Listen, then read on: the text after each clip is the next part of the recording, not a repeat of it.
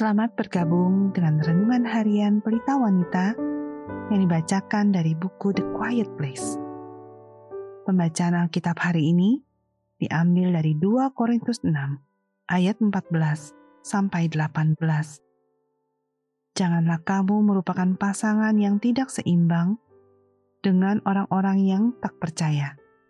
Sebab persamaan apakah terdapat antara kebenaran dan kedurhakaan? Atau bagaimanakah terang dapat bersatu dengan gelap? Kesamaan apakah yang terdapat antara Kristus dan Belial?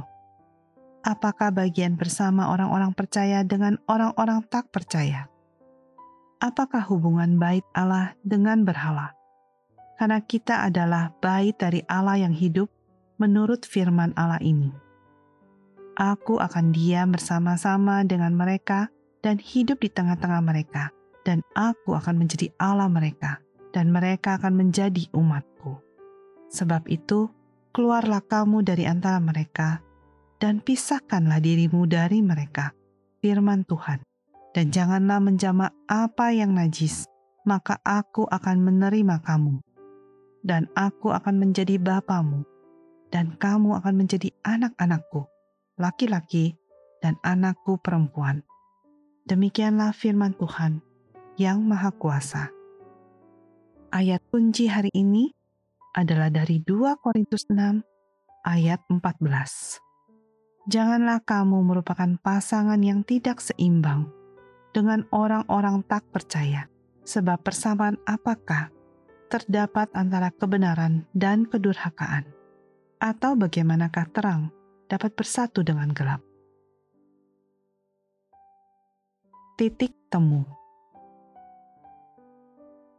Semenjak saya lahir baru ketika masih gadis remaja, saya merindukan hubungan yang lebih intim dengan Allah dan menikmati realitas kehadirannya.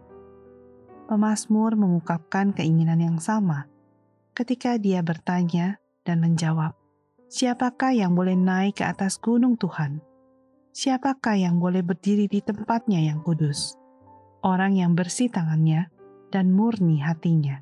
Mazmur 24 ayat 3 sampai 4. Kata-katanya mengingatkan kita bahwa hanya mereka yang kudus yang dapat mendekat pada Allah yang kudus.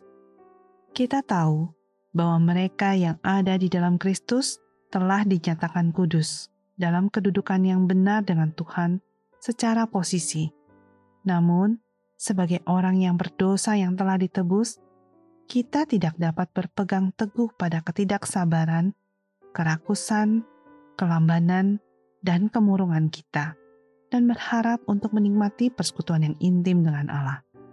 Sama halnya dengan seorang remaja yang telah dengan sengaja melanggar instruksi orang tuanya, tidak dapat menatap mata mereka dengan percaya diri ketika pulang ke rumah, atau seperti seorang istri yang telah berbohong kepada suaminya karena telah belanja melebihi batas kartu kredit tidak dapat mengharapkan menikmati keintiman perkawinan ketika lampu dimatikan.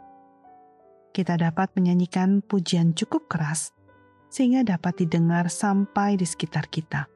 Kita dapat bergabung dengan banyak orang untuk bersorak bagi Allah di dalam konser dan konferensi. Kita dapat bertepuk tangan untuk pembicara yang memainkan emosi kita. Kita dapat memiliki pengalaman spiritual mistik tetapi tidak satu pun dari ini semua akan membawa kita sedikit pun lebih dekat kepada Allah. Jika kita mengabaikan Dia dan memelihara dosa di dalam hati kita, berbahagialah orang yang suci hatinya, karena mereka akan melihat Allah. Matius 5 ayat 8 Nabi Yesaya berkata, Siapakah di antara kita yang dapat tinggal dalam api yang menghabiskan ini? Orang yang hidup dalam kebenaran, yang berbicara dengan jujur. Yesaya 33 ayat 14 sampai 15. Sebab Tuhan adalah adil dan Ia mengasihi keadilan. Orang yang tulus akan memandang wajahnya. Mazmur 11 ayat 7. Keintiman dengan Allah kita yang kudus disediakan untuk mereka yang mencintai dan memilih jalan kekudusan. Sebagai penutup, Mari kita renungkan pertanyaan ini. Apakah Anda menikmati persekutuan yang erat dengan Allah?